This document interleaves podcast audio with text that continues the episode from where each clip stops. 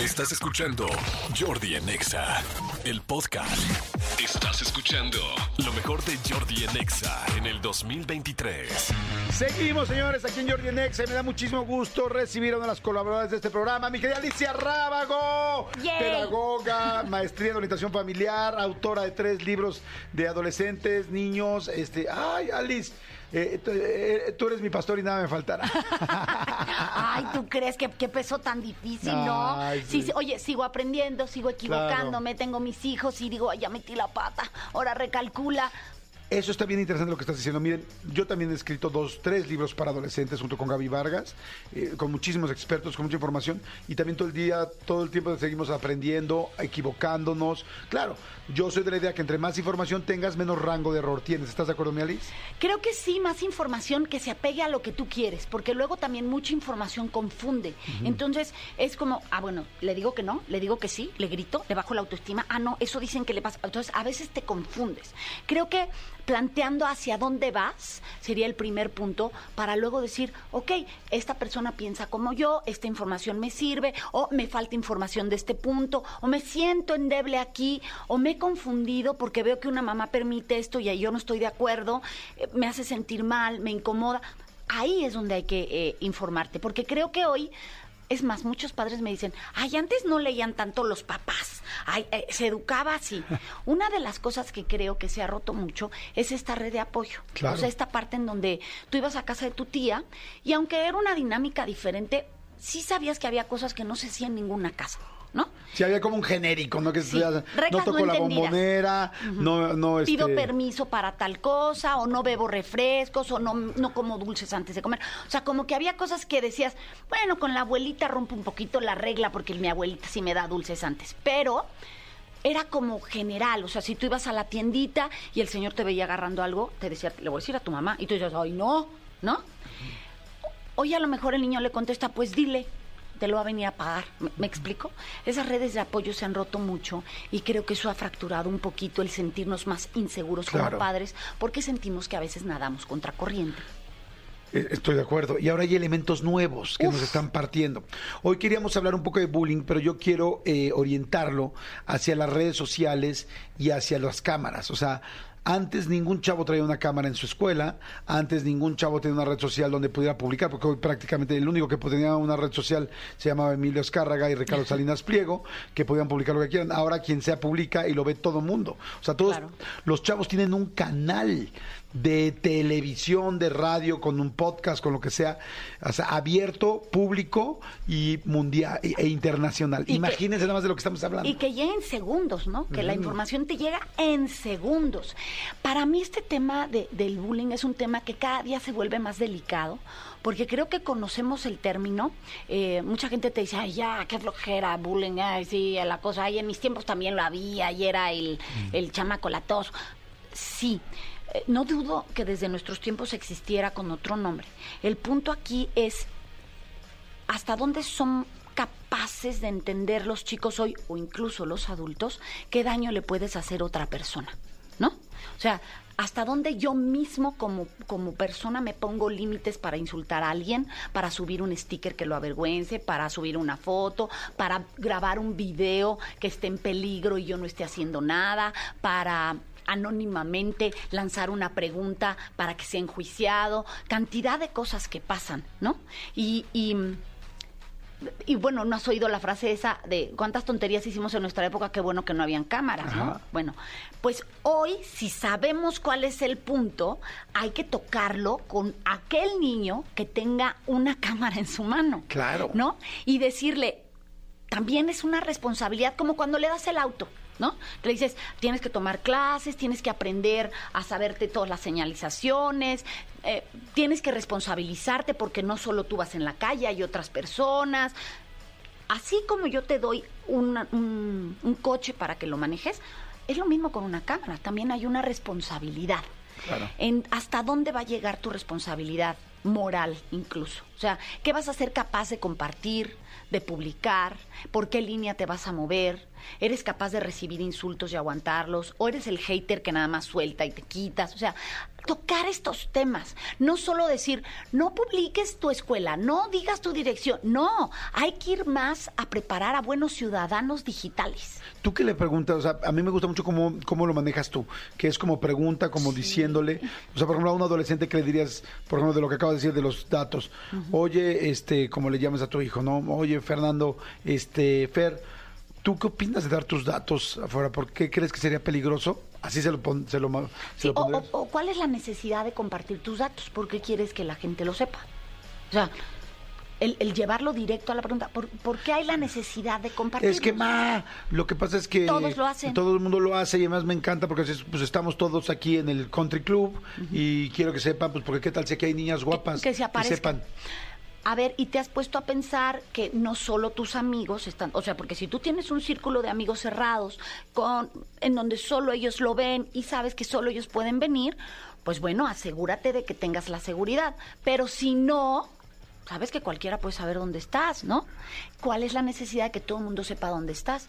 Si también hay momentos en los que tú tienes que aprender a convivir sin redes sociales. Claro. Llevarlo un poquito más allá sobre... ¿Sabes?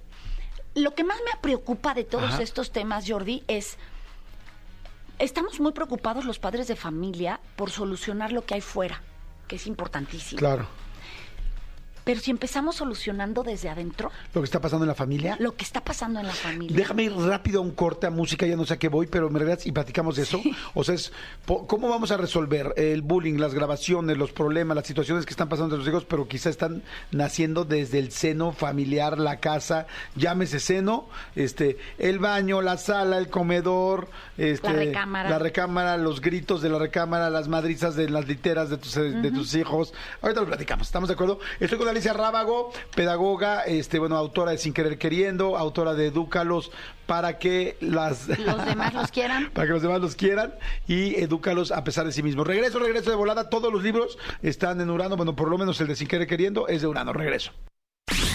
Estás escuchando lo mejor de Jordi en Exa en el 2023. Estás escuchando lo mejor de Jordi en Exa en el 2023. Seguimos con Alicia Rábago y estamos platicando del tema bien interesante de este bullying digital y todo lo que está pasando en las escuelas. Que ahora te quiero preguntar de todo este asunto de la ley Olimpia. Ahora hay una ley donde cualquier chavito que grabe a otra persona y esto ofenda a esa persona y se haga público y lo grabe y lo publique, inclusive la CEP, la UNAM aquí en México está pidiendo que se retira y los retira de la CEP y la UNAM. Yo ya conozco 3 casos muy cercanos de gente que les está pasando esto ahorita, en este momento, y el niño, pero yo no sabía que voy a grabar, pero es que nada más lo hice de broma, y el broma ya está llevando a otros niveles. Pero me decías tú, todo empieza en la casa, o sea, estamos empezando desde ahí o deberíamos de ver qué pasa. A ver, qué más fácil, ¿no? O sea, porque a veces queremos solucionar un problema grandote. Empecemos por lo particular. Uh-huh. Yo siempre digo, si tú empiezas desde tu microcírculo, seguramente ese microcírculo puede hacerse más grande, como cuando avientas esa piedra al laguito y se va haciendo más grande. Pues igual, o sea... Sé, por supuesto, que hay muchas cosas que hay que legislar, que las instituciones tienen que hacer, que quisieras que en tu colegio dieran más pláticas, que los profesores a lo mejor se pusieran más atentos con este tema del bullying, que hoy es muy discutido.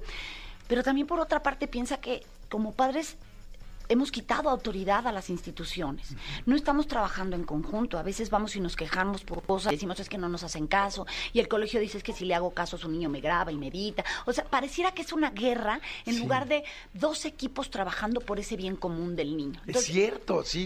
De entrada, pregúntate, ¿estoy de acuerdo con la escuela en la que está mi hijo?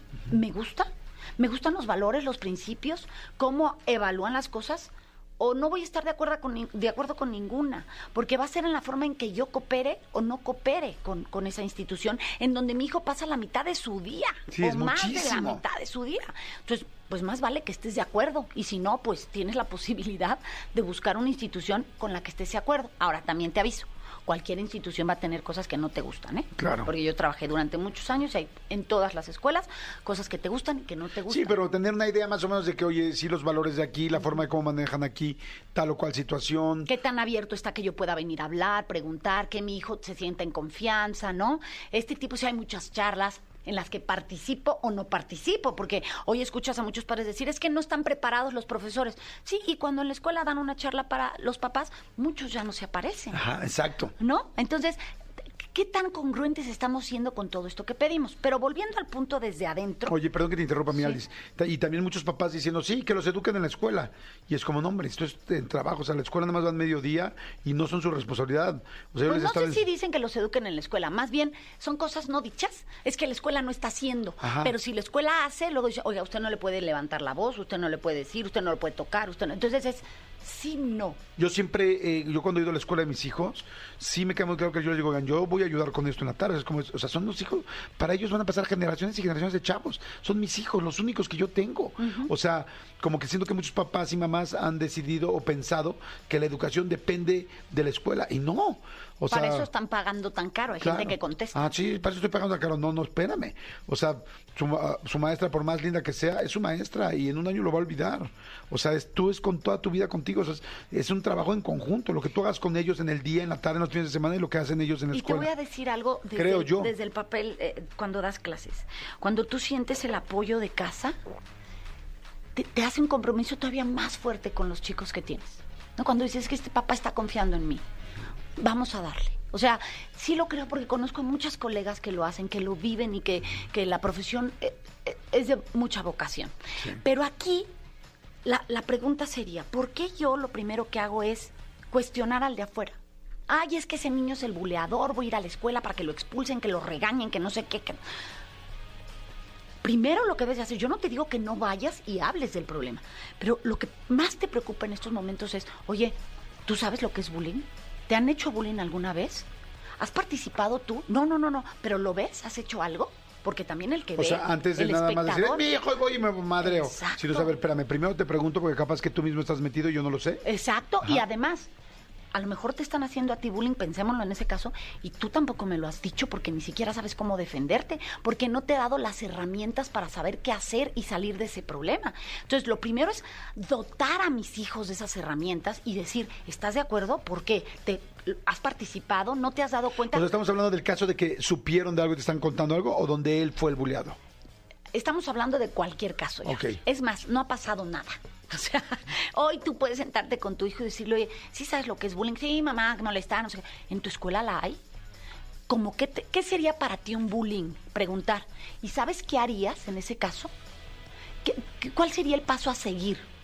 Y ver qué respuestas tiene. Porque obviamente un niño que vive bullying, tú dices, ¿y por qué no lo dijo? Pues porque tienen miedo, claro, porque no saben qué hacer, porque los amenazan, porque viven con este acoso. Entonces...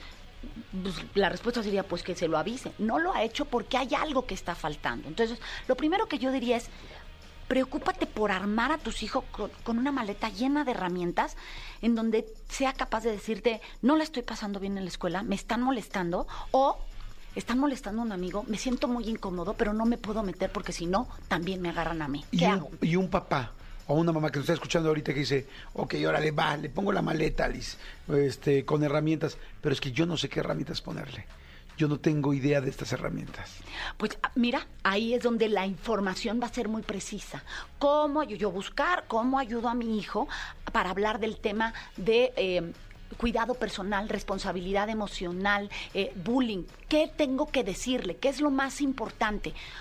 Incluso buscar un especialista para esa sesión. Claro. Oye, porfa, háblale sobre este tema porque yo no sé qué abordar. Fíjate que no tengo... O explícame qué le digo. Exacto, no tengo más jóvenes cerca y la verdad es que no sé lo que está pasando, desconozco. Pero fíjense qué importante este rollo.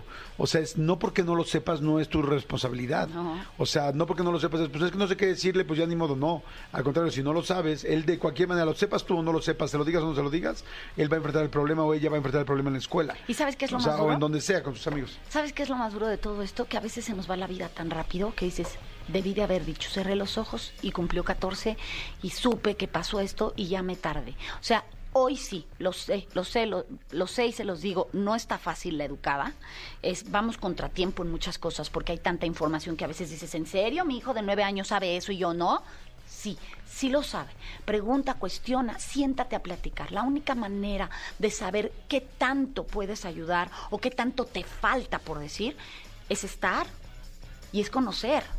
a tus hijos. Entonces decir, no hombre, este lo veo bien verde, o a este, uy, a este le tengo que frenar dos pasitos el asunto, ¿no? Ajá. Porque también me topo con padres que dicen, no, yo al mío no lo tengo que defender, el mío es bien gallito, como diciendo, no me importa si él bulea, mientras no me lo bulen a él, no hay bronca. No, pues es terrible. Ah, claro, pues, pero si te topas con eso, claro, ¿no? Yo, ¿por qué voy a ir a hablar al colegio si el mío no tiene problemas?